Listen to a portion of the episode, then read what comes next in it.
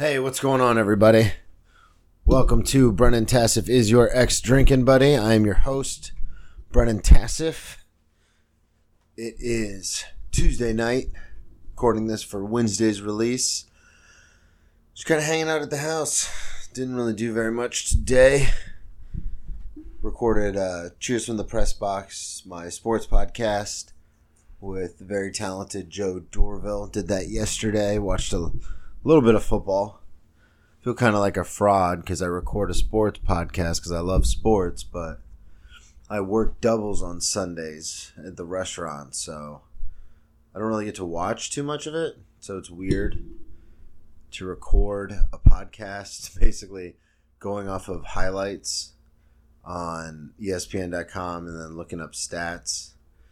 You know, I played football for a long time. How hard can it really be? It's not that difficult to talk about it. I hope everyone has a great week this week. I hope everyone's week is going well so far. Still trying to get my bearings on the podcast thing. Still trying to figure out how to get this going. I was supposed to have a guest on today. Supposed to have Marcus Crespo with us. We're going to tell some drinking stories, and uh, he's got a couple funny stories about getting messed up on edibles, which he'll share with us next week. Couldn't do it this week though. I thought it'd be easy to do the uh, dual microphone thing. Apparently, this stuff's a lot harder than I had assumed.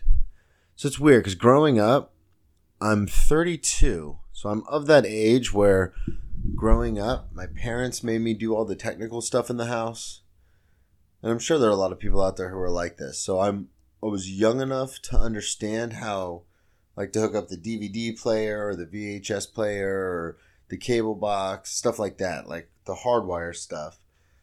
But I'm old enough to where some of this other shit gets confusing, like coding and input outputs on computers and microphones and mixers and all that kind of stuff. So I had two microphones and I had the ports for them. So I figured, how hard could it be just to hook up both microphones? And apparently, it's very difficult. It's a lot harder than I thought it would be. Um, I didn't have the right mixers, and then I use a program on my laptop to record the audio. But if I want to record the audio for two microphones, I need to like plug them into the same port, and then I it's it was it was incredibly frustrating. So then I went on Amazon. I watched a couple YouTube videos on how to do it, and there was one really good one. I, I wish I remembered the name, but I, I don't have it. But then I went on Amazon and just looked it up, all the equipment that they had talked about, and I got everything that I needed. But then I ended up dropping about four hundred dollars on everything, and I even applied for the Amazon card because I could save a bunch of money, but I didn't get it.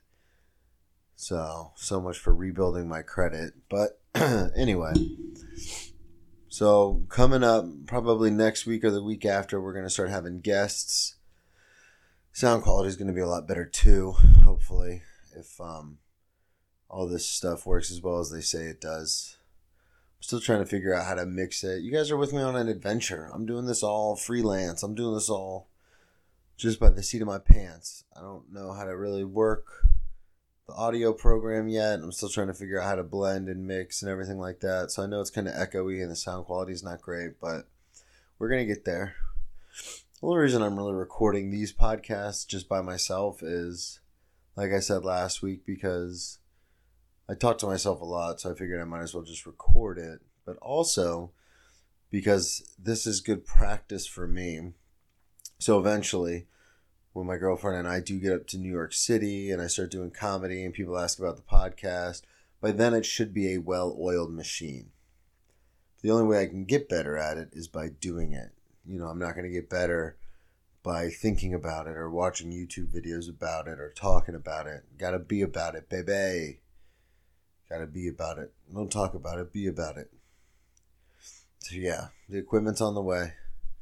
Like I said, should be enough equipment. I've got cords and mics and cables and mixers and everything like that on the way. So hopefully by next week it'll all be here. I'll figure out how to sync everything up and then can start having some guests on. You know, we call it Tassif is your ex drinking buddy because I wanted to have some of my buddies on to talk about their old drinking stories and party stories and stuff, but it doesn't really work when I'm just talking about my stories. Especially because, as interesting as my stories are to me, I don't know if they're really that interesting to everybody else. Plus, it's a good marketing tool to have other people on. I've been promoting a lot of my uh, my uh, sports podcast.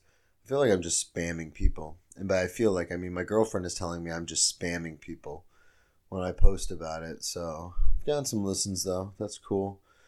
It's really weird to hear yourself on a podcast because anyone can set it up and just send it out to uh, Apple. I had there's a very very funny uh, comic in Jacksonville named Daisy Tackett, and uh, I was telling her I was so excited because I was like, yeah, I finally set everything up, and I you know I got the RSS feed and I got the podcast going.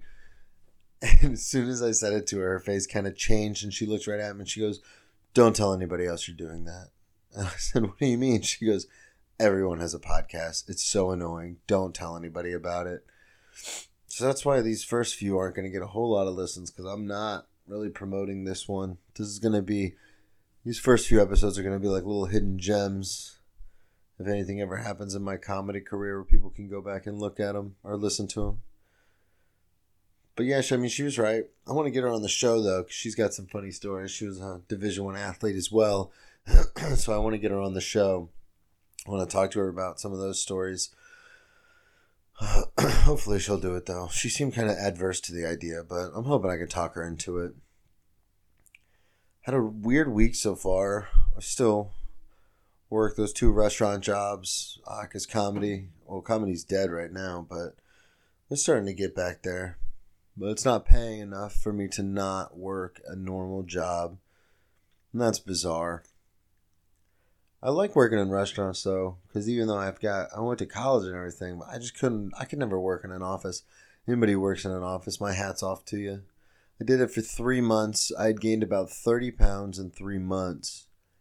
And it was just driving me insane. Because they say nine to five, but then when I like got hired and everything was done, they're like, well, it's more like eight to six.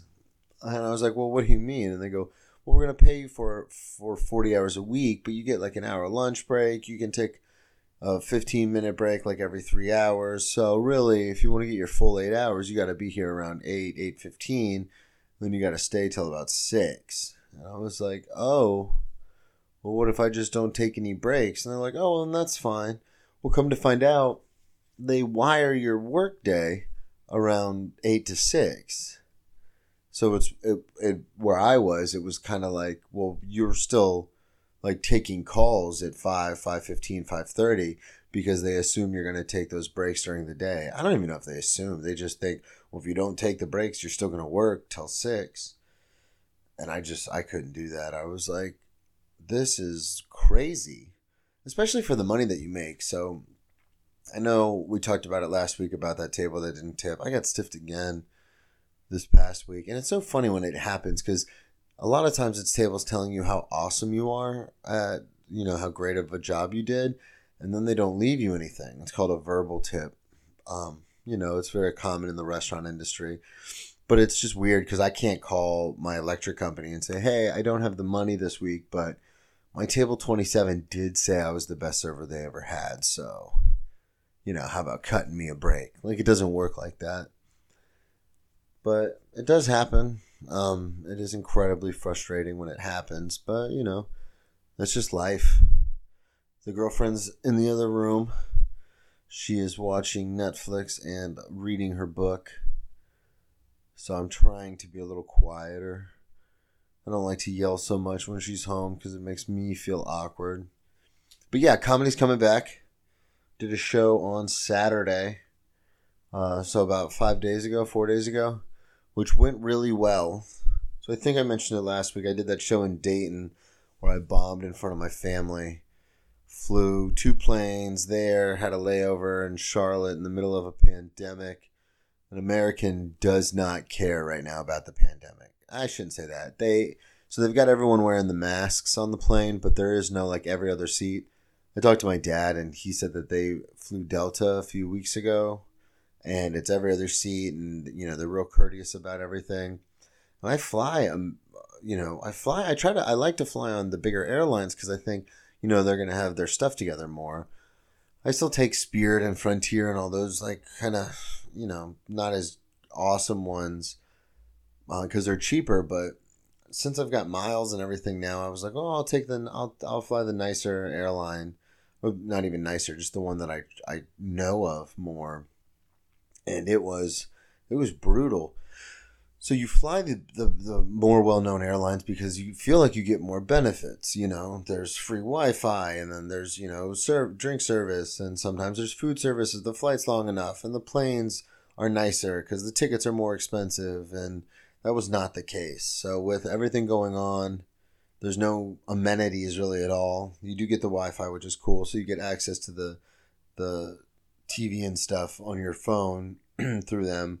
But other than that, there was no drink service. You know, they were trying to make people check their bags, um, which is a fee, so that was kind of crazy. But anyway, I was doing newer material this past Saturday. So, like I said last week at the show in Dayton, I tried my old set that I'm super comfortable with that I've been doing for years and years because it was like, oh, this is a, a brand new spot I've never done before. These are all people who've never seen me perform before, except my mom. But the last time she saw me, she was drinking with my sister, so I don't even remember. I don't even think she remembers my set. So I was like, I'll just do some of this older material that I'm super comfortable with, and we'll see how it goes and um, I bombed horrifically. So fast forward a few weeks, now I'm doing another show in uh, Jacksonville where I live at Veterans United, and I'm thinking, well, I'm not gonna do old material again. Like I struck out with it a couple weeks ago, so I'm not gonna do it again. So I tried a bunch of new stuff, and it actually worked out real well. Um, some of the jokes people got, and it went over real well. Some of them kind of fell flat, but that's what happens with new things. Um, but all in all, it was a great set. I've been told many times that I'm a little intense on stage, which is understandable. If you know me, you know that I'm pretty intense.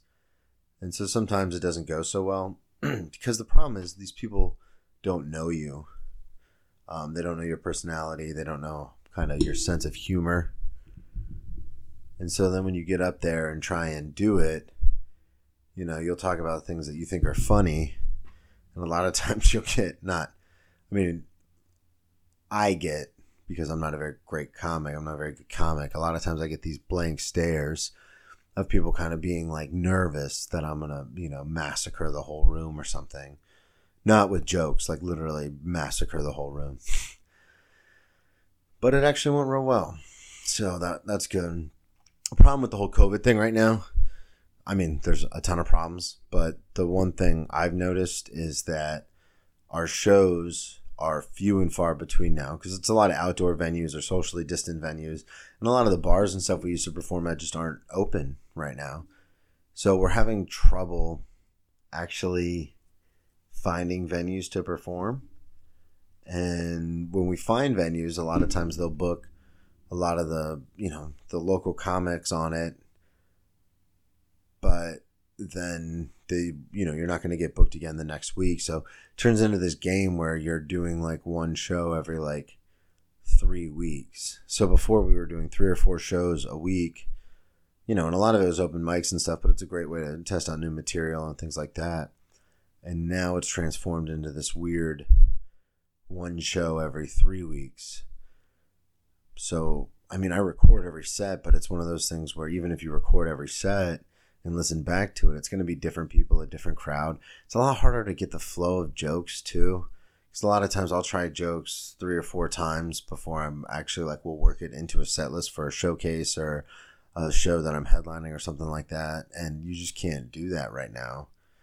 You kind of just have to trust the once or twice that you've done it.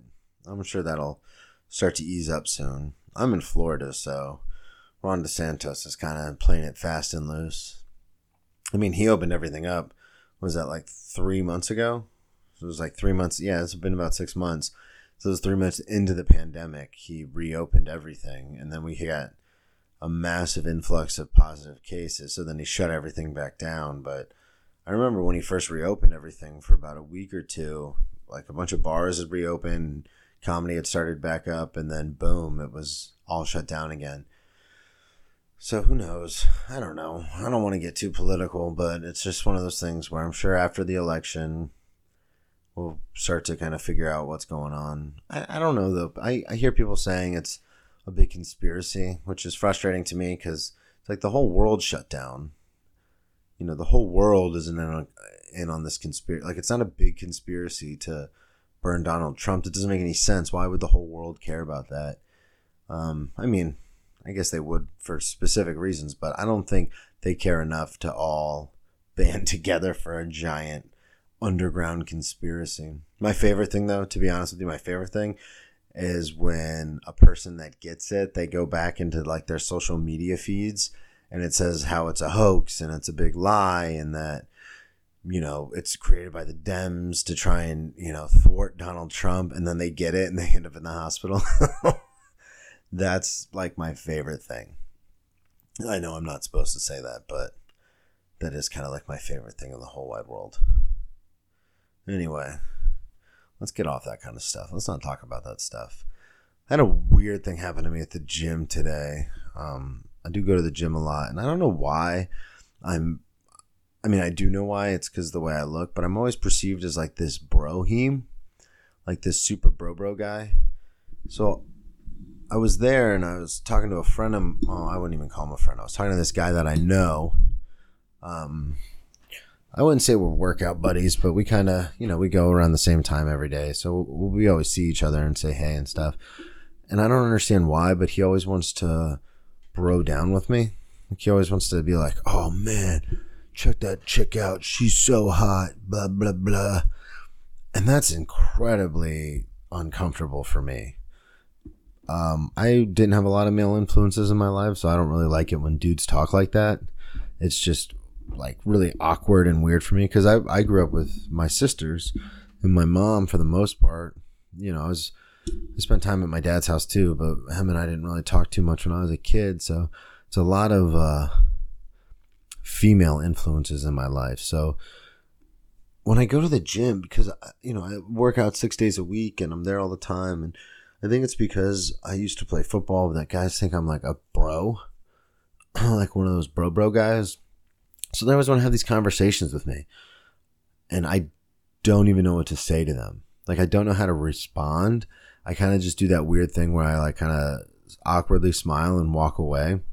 Because I don't know what to say. I mean, I guess what I really should do is I should say something like, hey, that's not cool, or dude, I don't want to talk about that kind of stuff, or I'm just here to work out. But I'm such an awkward person that I don't do that. I just kind of go, huh, yeah, and I walk away. Because I don't want to hear, especially when you post all these pictures on social media of you with your girlfriend, and then every time I see you at the gym, you're talking about wanting to have sex with every girl that you see.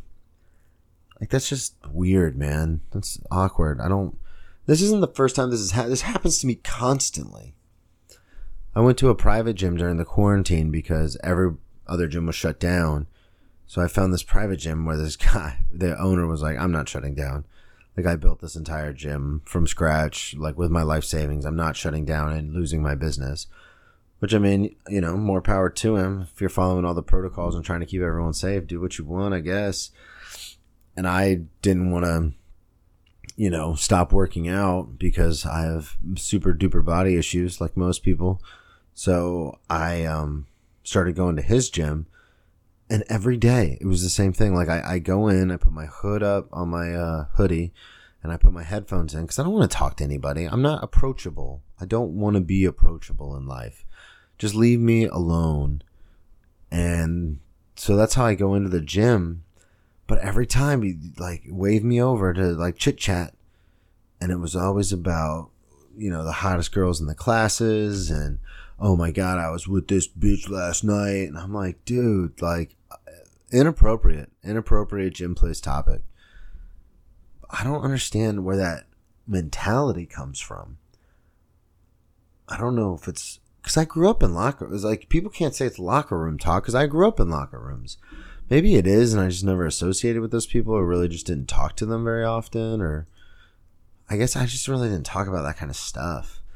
Because whenever people say stuff like that, it always reminds. I always just think of like, what if, like, my sisters walked into the gym and people talked about them like that? Like, plus, it doesn't matter if you have sisters or a wife or a mom. Well, like, doesn't that doesn't matter? Like, you shouldn't talk about another human being like that. Like, you know what I mean? Like, I don't know. I'm not trying to be all super duper woke because I am not at all. In fact, I get in trouble all the time because I think I'm woke enough to say certain things and I'm definitely not.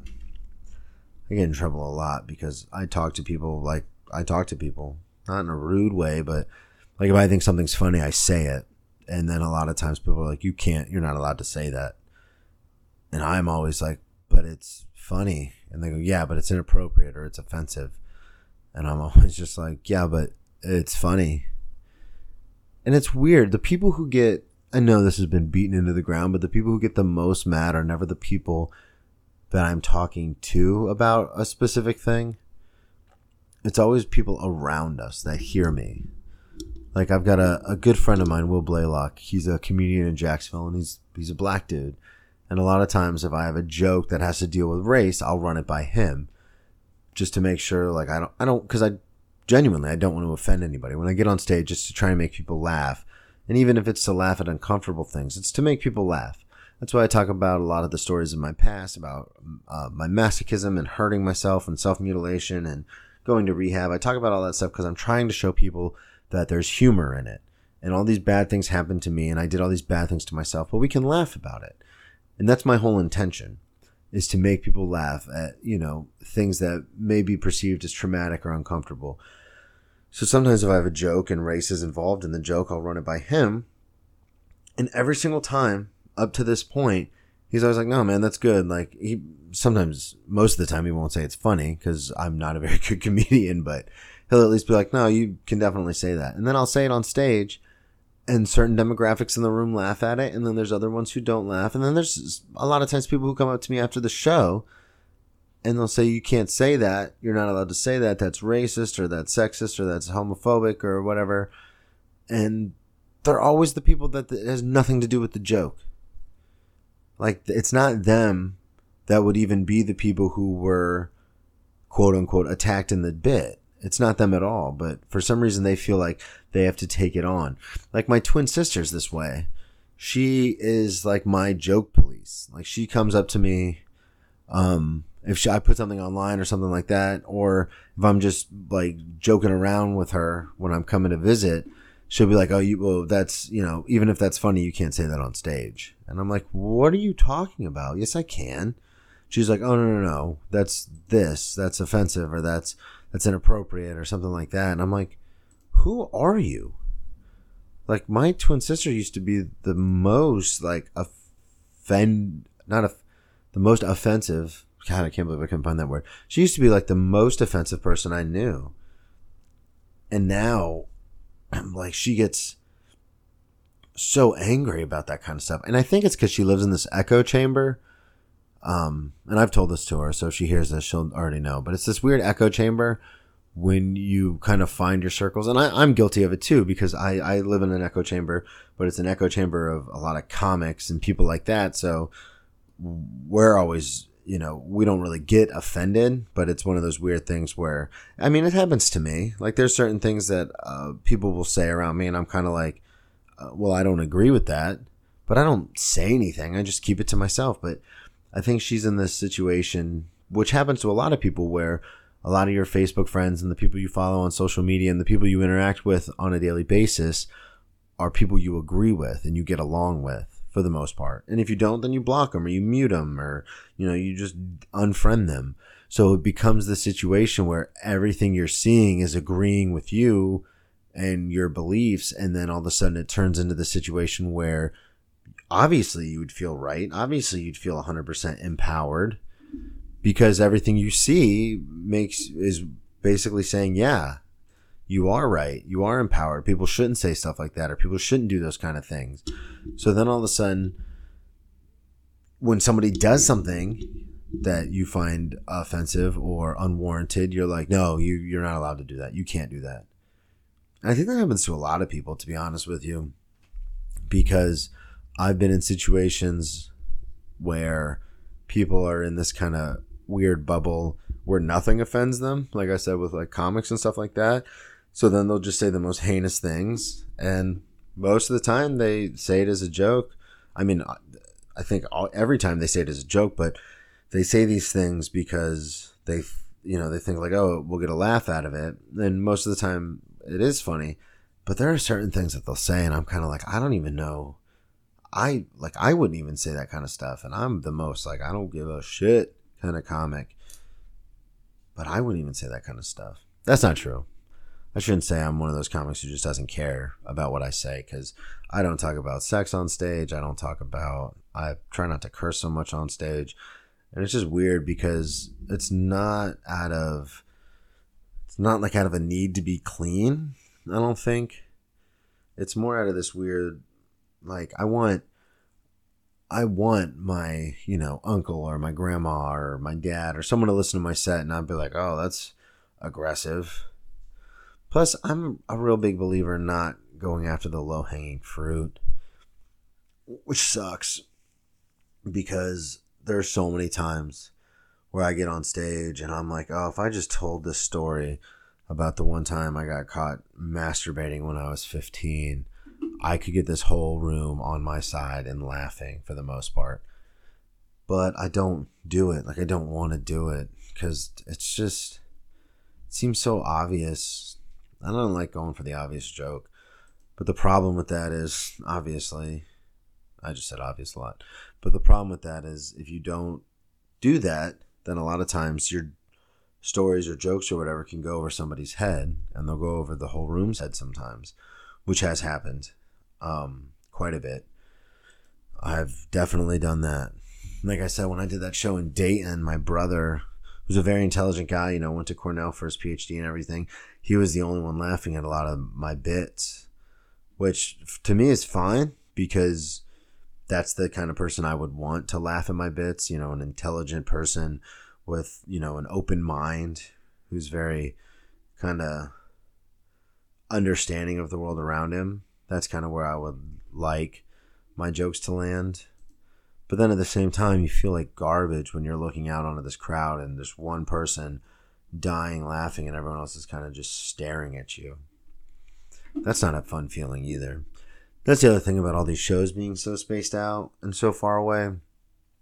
Um, when you bomb, like I did a few weeks ago, I guess a month ago now, it sits with you for the longest time. Like before, I could literally bomb at a show early in the night and then go out to another do another show and everything you know do well and then boom you forget about it. Or the reverse you know you do well at a show at the beginning of the night and then you go out and maybe you bomb at a different one but then you have two shows the next day or you know three shows coming up that weekend. So you don't even like it doesn't even stick with you. You just keep moving forward. But now with covid and a lot of these venues being closed down for a while you're just kind of stuck in it you just kind of have to sit in it. And that is not fun at all. I did want to talk to you guys about some other stuff. Always, you can always email me, Brennan Tassif at BrennanTComedy.com. Check out the website. I worked real hard on it.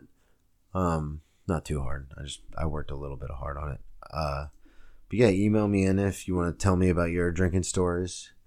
Um, do have that one interesting story. I touched on it last week about spending $26,000 in 28 days. I guess I'll tell that story in actual detail now to kind of close out the podcast. And like I said, these will probably, we're going to try and run these about an hour, hour and a half uh, once I start getting guests in here and stuff. And I just want to get more comfortable with the audience. And once I kind of feel you guys out and uh, see where you're at, we're to, we're to keep moving forward. Like I said, these are going to be kind of the bonus episodes the undiscovered episodes because no one's going to listen to these first few until I start getting guests on and things like that. But um yeah, so I was in South Florida like we talked about last time. I got the my first DUI when I was 21 and um from then on I was riding a bike everywhere. and I was going to school at FAU. Go Owls! Oh, and I was I lived like six miles away from campus, so I just bike in. This is at the time is when I discovered the After Disaster, which is a really good podcast. Um, so I would listen to them as I biked in, and uh, they're actually still around, which is crazy. Shouts out to Anderson Cowan, Mike Carano, and Tyler White, Ty Ty Ty Heads. But uh, I was biking and I would bike on the sidewalk because there's a lot of transplants from up north, like New York and New Jersey and stuff in South Florida, and they do not care when they're driving. You know, it's they kind of drive like it's your responsibility to look for us because you're a pedestrian or you're on a bicycle and you could die. We'll be fine. Um, so I would tend to drive on the sidewalk just to make things a little safer. And I know that's not technically the legal thing to do on a bicycle. You're supposed to drive in the street. You're supposed to, you know, you're considered a, a moving motorized vehicle. But I was on the sidewalk and I stopped, um, waiting for the light to turn, the little crosswalk guy. So then the light turns green, crosswalk guy says go. So I start pedaling across the crosswalk and this guy comes uh, whipping around the corner about 20 miles an hour um, to make a right turn, doesn't see me going through the crosswalk and just nailed me and I'm on my bicycle, so I flew up onto his hood, and I was kind of like I was in pain, but after you know I played football for so long, my adrenaline kind of kicked in, and my reaction was like, just get up, like you know what the coaches always would say to you when you get hit real hard, just get up, get up. So I was kind of trying to get back up, and I tell a condensed version of the story on stage, but it's true. What happened next was people just started honking and yelling at me to get out of the road, even though I was just hit by a car. So I kind of, I kind of get up. The guy doesn't even get out of his car. Um, just kind of staring at me. So I kind of get up and I put my bike to the side of the road, and I kind of walked back around to him, and I was like, "What? What was that?" And I felt my heart ached when the guy rolled down his window. It was like an 82 year old guy. I felt so bad for him because he looked terrified. He looked so scared about what had just happened. And I was like, well, I need your information. I need your information. And so he just pulled out his license and I took a picture of it with my camera phone. And then this other, this pedestrian from across the street came running over and was like, hey, I saw the whole thing. Are you okay? Are you okay? And I was like, yeah, I think I'm okay. I'm not sure though. And so he gave me his number and he's like, if you need me to be a witness, I'll be a witness. That's crazy. That guy didn't even look when he made that right turn. I'll be a witness. And I was like, all right, well, thanks, man and then everything just kind of continued on. But then, uh, like, I was trying to walk back to my bike, and I my back was kind of like twinged, and I was like, "Oh, what's what's going on?" And my my left knee, where I got hit, was starting to hurt, and then my head was starting to hurt as the adrenaline was wearing off, and I was like, "Oh no!" Like this might actually be bad, and I don't know if I still have health insurance. So I called one of my roommates. He took me to the hospital. X-rays came back negative, but the doctors were like, "Oh no, you probably have you know at least a, a, a strain on your um your knee joint. I think it was my um the doctor had said like my ACL or my MCL, and they're like, we don't know what's going on with your back. Nothing's broken, broken, but we can't really look at your spine with X-rays. You have to get uh, an MRI for that kind of stuff. So I was like, oh no. So I called my roommates. They came and got me and took me home, and I took the night off from work and I was talking to a buddy of mine from college, and he goes, "Well, my dad, or excuse me, my stepdad got into an accident a few months ago. He got rear-ended by somebody. So his buddy's a lawyer. So um, I'm gonna give you his number." I was like, "Okay, that's that seems fair, just because I don't know what the medical bills are gonna be and stuff. So just in case." And this dude was the shadiest something out of the movie, like something out of a Scorsese movie with De Niro. He uh I called him, left a message. Um, he showed up to. I left a message and said, "Hey, my name is Brennan. This, you know, I live in Deerfield Beach. Um, I'm friends with." And I mentioned my buddy's name. This dude showed up to my house like an hour and a half later. I can't remember if he called or not before. I think he might have gotten my address from my buddy, but showed up like slick back, greasy hair, like super Italian. Like, hey, how you doing today? You know, my name's Danny. We're to handle this whole situation for you. Don't even worry about it. He's like, you're not going to talk to the cops. You're not going to talk to the insurance companies. If your mom calls to ask you what happened, you don't even talk to her about it. You talk to me and I talk to everybody. Okay. You got it. And I was like, all right, man, cool. He goes, we just want you to focus on getting better. You just need to try to get better. So, um, I called work, told him I wasn't going to be able to work for a while. Um, so he said, I mean, to their credit, they set up the MRI and, um, the chiropractor, or not chiropractor, the MRI and the, um, physical therapy and all that kind of stuff. They set it up within like a day. So I was just going, like, they had set up transport for me because I wasn't driving, obviously, because of the DUI, and I couldn't really do very much. So I got the MRI. Apparently, I had a, a real messed up back. Um, I had a partial tear on my MCL, and then I had a pretty bad concussion from the accident, um, which I could tell because I'd gotten concussed a lot in football. So I, I could tell that I had a concussion.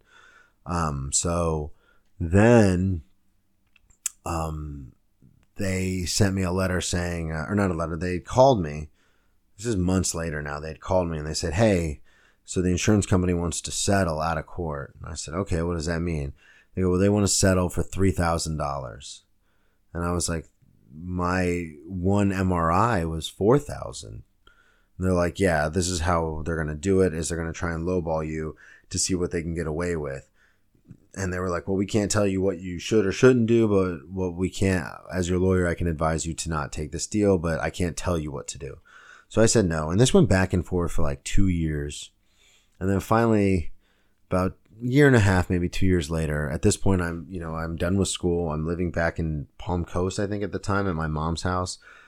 Uh, no, I had just left Palm Coast, so I I moved when I finished school. I moved back in with my mom. I was there for like two months and I just, I was drinking too much and I just, you know, we'll get into that kind of stuff later, but I was drinking a lot at the time because I wasn't, you know, in school anymore and I wasn't playing football and I was working in a restaurant. So I was just getting drunk every single day. And so they had called me.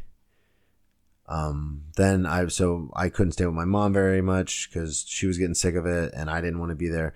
So then I moved to Daytona and I was staying with a friend of mine on a blow up, um, chair, not even a blow up mattress. It was a blow up chair I wasn't really working and I was just kind of living by the seat of my pants. Anyway, I got a call from my mom and she said, Hey, we got a cert. No, no, no. Before that, I got a call from my lawyer and they said, Hey, listen, um, now they want to settle. And so it's gone back and forth. It was like 3,000, then 8,000, then 10,000.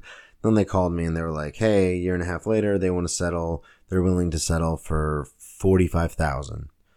And I said, well, what does that mean? And they said, well, after all the dust settles, you'll probably get a check for around 30 grand. Um, they'll cover all the medical. That doesn't include the medical. They'll cover all that too. Um, but this is their final offer. They said, they said, if you don't take this, then we're going to go to trial. And the problem, or not the problem, but the way that can be messed up is my lawyer told me that they've gone to trial before and the jury thought they were helping this lady out and settled on like 10 grand when the insurance company had already offered her like a hundred grand. But once you go to trial, like that's it. Like you have to take the judgment. So he was like, You're a young guy, you're a relatively healthy guy. You know, you played college football, so they're going to say that that's where your injuries are from, not from the accident. Um, he goes, You could go to trial and get nothing. You could go to trial and get 10 grand. You could go to trial and get a million dollars. Like, it's really not we really cannot say.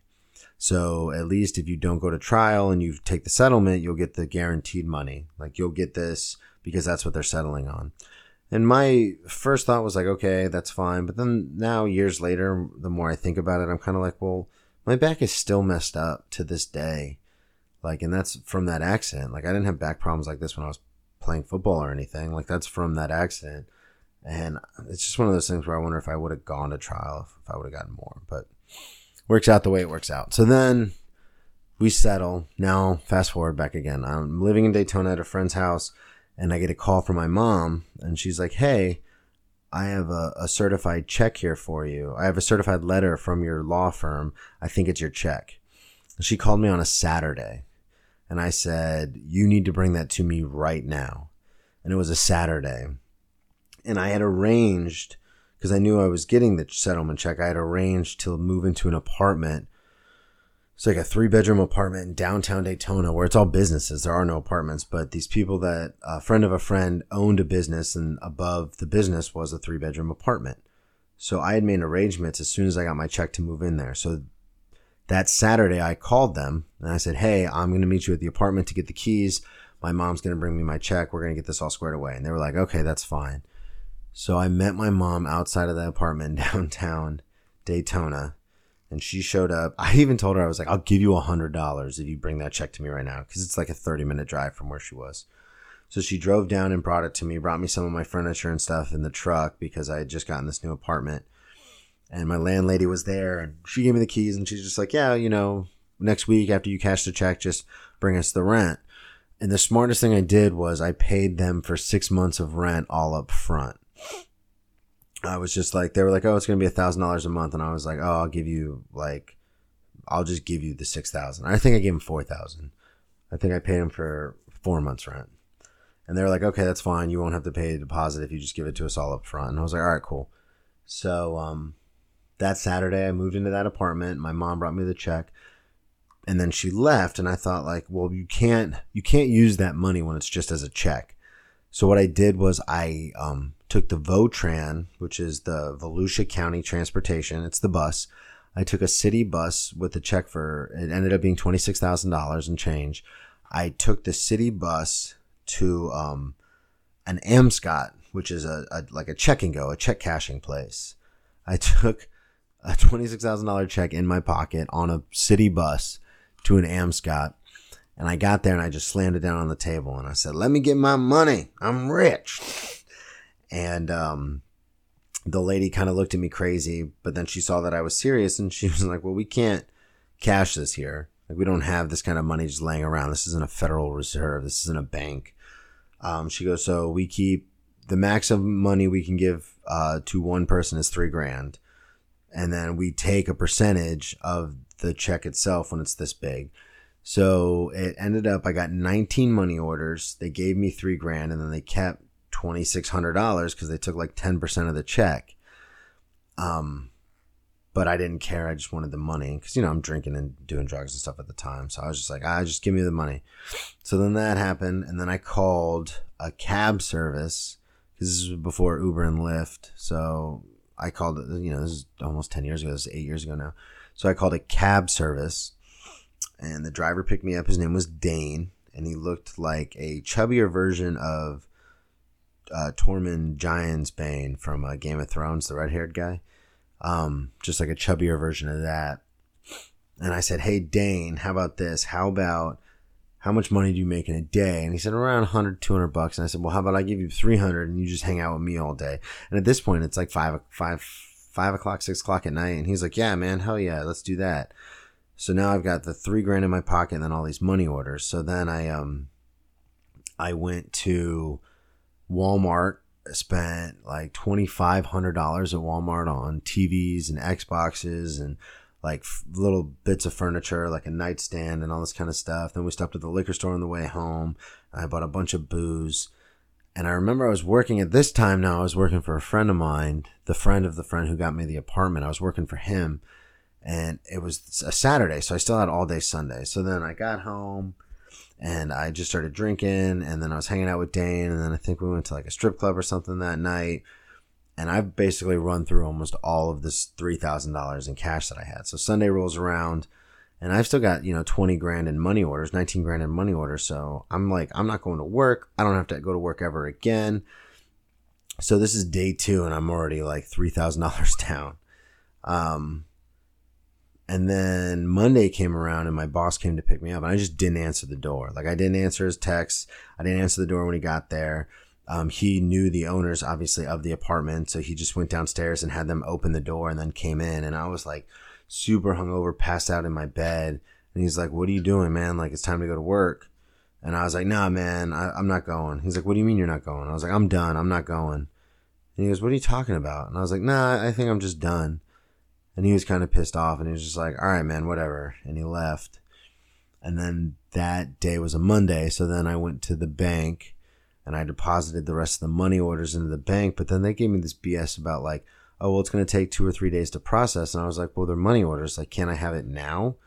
Like a money order is as good as cash. And they're like, no, it doesn't work that way because of the amount. We're going to have to wait. So I took two of the money orders and went back to Amscot and I was like, hey, can I exchange these for cash since they're Amscot money orders? And they did, but again, had to pay 10% of those out. But then I had enough cash to last me the next couple of days while the other stuff processed. And then I would just go to the strip club every like couple of days. I'd go there. I'd change out like $500 in cash and I would just throw it up in the air and like, you know, almost to announce I'd arrived. I remember one of the Sundays I went to the Oyster Pub bar on Seabreeze, and a friend of mine that I played with in college, Alfred Morris, was playing for the Redskins. It was his, or excuse me, the Washington football team. It was his first game. He was a rookie running back drafted in the sixth round.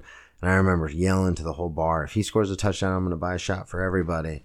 And he scored a touchdown, and I got the tab, and it was like $927. And I was just doing stuff like that. So the money literally lasted me 28 days. And then at the end, I remember because I had paid my cell phone bill and I had paid a couple bills. And then the next month, when I went to pay my cell phone bill again, I checked my bank account and it was negative. And I just remember being like, how is that possible? How did I spend $26,000 in under a month? But I mean, you know, the, the it's crazy how addiction can t- take you kind of down that road. I just, I couldn't stop drinking. I was drinking like every day and I just couldn't slow down and it was it was nuts. And that's not even when I went to rehab.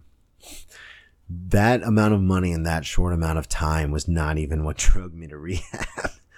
I um so I'd only been in that apartment for a month. And then I was like, I can't be in Daytona anymore. I'd burnt so many bridges and I had alienated so many people.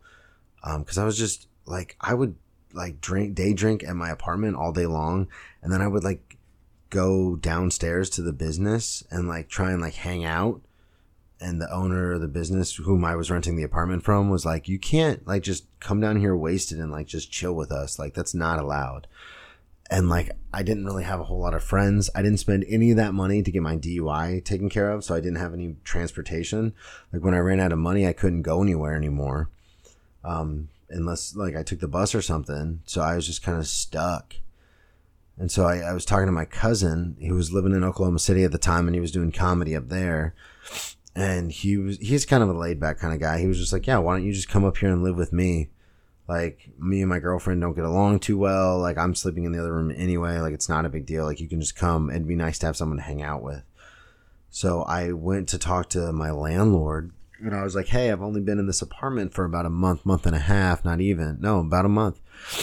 This is a, like a week or so later. And I was like, yeah, I've only been in this apartment a little over a month, um, but I'm planning on moving. Like, how about we do this? How about all this furniture and stuff I have in the apartment you can keep? So then you can re- release it as a fully furnished apartment. Keep one month of rent as my, um, like deposit or whatever, and then just give me the the other like two grand and they were like, no, it doesn't work that way. We didn't make you pay a deposit because, you know, you were giving it to us all up front. So how about this? You know, where are you going? And I said, I'm going to Oklahoma City. They said, how about this? We'll buy you a plane ticket for Oklahoma City. And, um, you know, we'll pay for the plane ticket. We'll pay for a check bag and everything. And then we'll give you like $200, um, cash for when you get up there. You can have some spending money and then that that'll just be then it'll just be finished. And i was like all right fine whatever. So i ended up doing that. And then i went up to oklahoma. And then it was about two two or three months after i moved up there that i ended up go i finally went to rehab. But that was a that was a crazy time. It's weird. I don't know if anybody ever goes through life thinking back like how did i even get here? Like i know how i got from like being a kid to here but if you really think back on like specific dates and times, it's so bizarre because it's uh, like I think about college constantly. Like I lived off campus after my sophomore year. It's like, how did I even have the money to pay rent every month? Like I was so bad. I'm still so bad with money. Like I just, oh my god, it creeps me out to think back on that kind of stuff.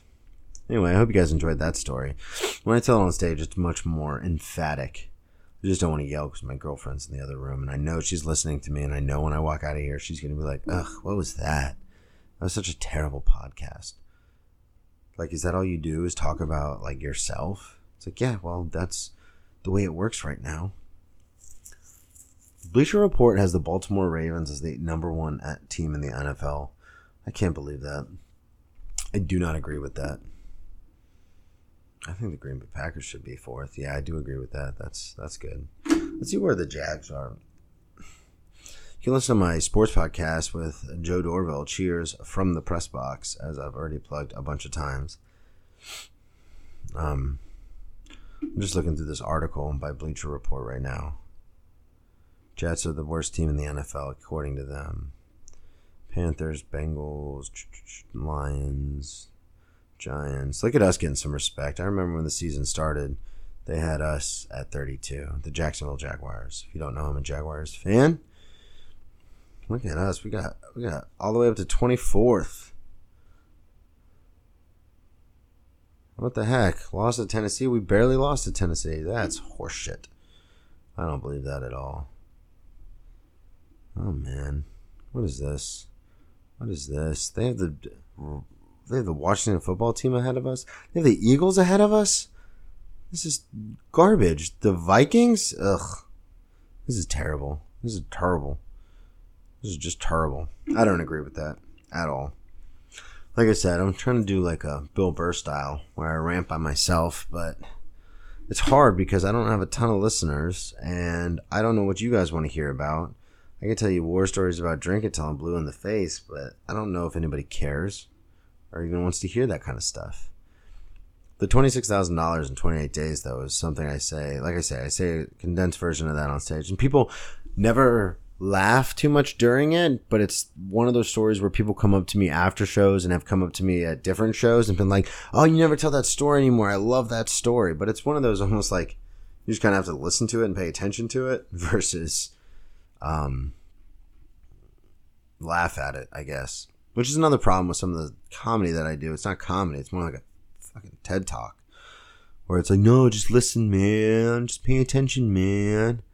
The Steelers at five. I do not agree with that at all. They barely beat Denver, one of the worst teams in the NFL. Green Bay Packers at four. I do agree with that. Aaron Rodgers is is big mad, as they say. Oh man, Baltimore Ravens number one. That's crazy. Anyway, so this is the podcast. Like I said, new equipment will be here soon. Brennan Tassif is your ex drinking buddy. Email me at Brennan Tassif at BrennanTComedy.com. If you want me to talk about anything specific or if you want to share a drinking story, I'll read it on the air. Um, the AEW is on the top banner for the CNN Bleacher Report page. That's cool. I just really like that because I have I know Tony. I said last week he used to be one of my regulars when I worked at a steakhouse down here in Jacksonville. So that's really cool to see the AEW getting some respect. They're putting some respect on their name. Love that. Love that. Anyway, hopefully we'll have some more interesting stories. And like I said, moving forward, I'm gonna get um, some definitely some local Jacksonville comics on here. We're gonna use them uh, to fill some content. They'll have some good stories. Uh, we'll have them uh, share some stories. If you have any questions for the great and powerful Marcus Crespo, he'll be here next week. Hopefully, all my equipment will be here by then. And I don't know. Just let me know if there's anything I can do for you. Brennan T Comedy on all social media, BrennanTComedy.com. Uh, I hope you enjoyed it. Like I said, these are going to be lost episodes that no one's going to find. I'd be shocked if I had one or two listens to any of these. Um, and until next week, cheers.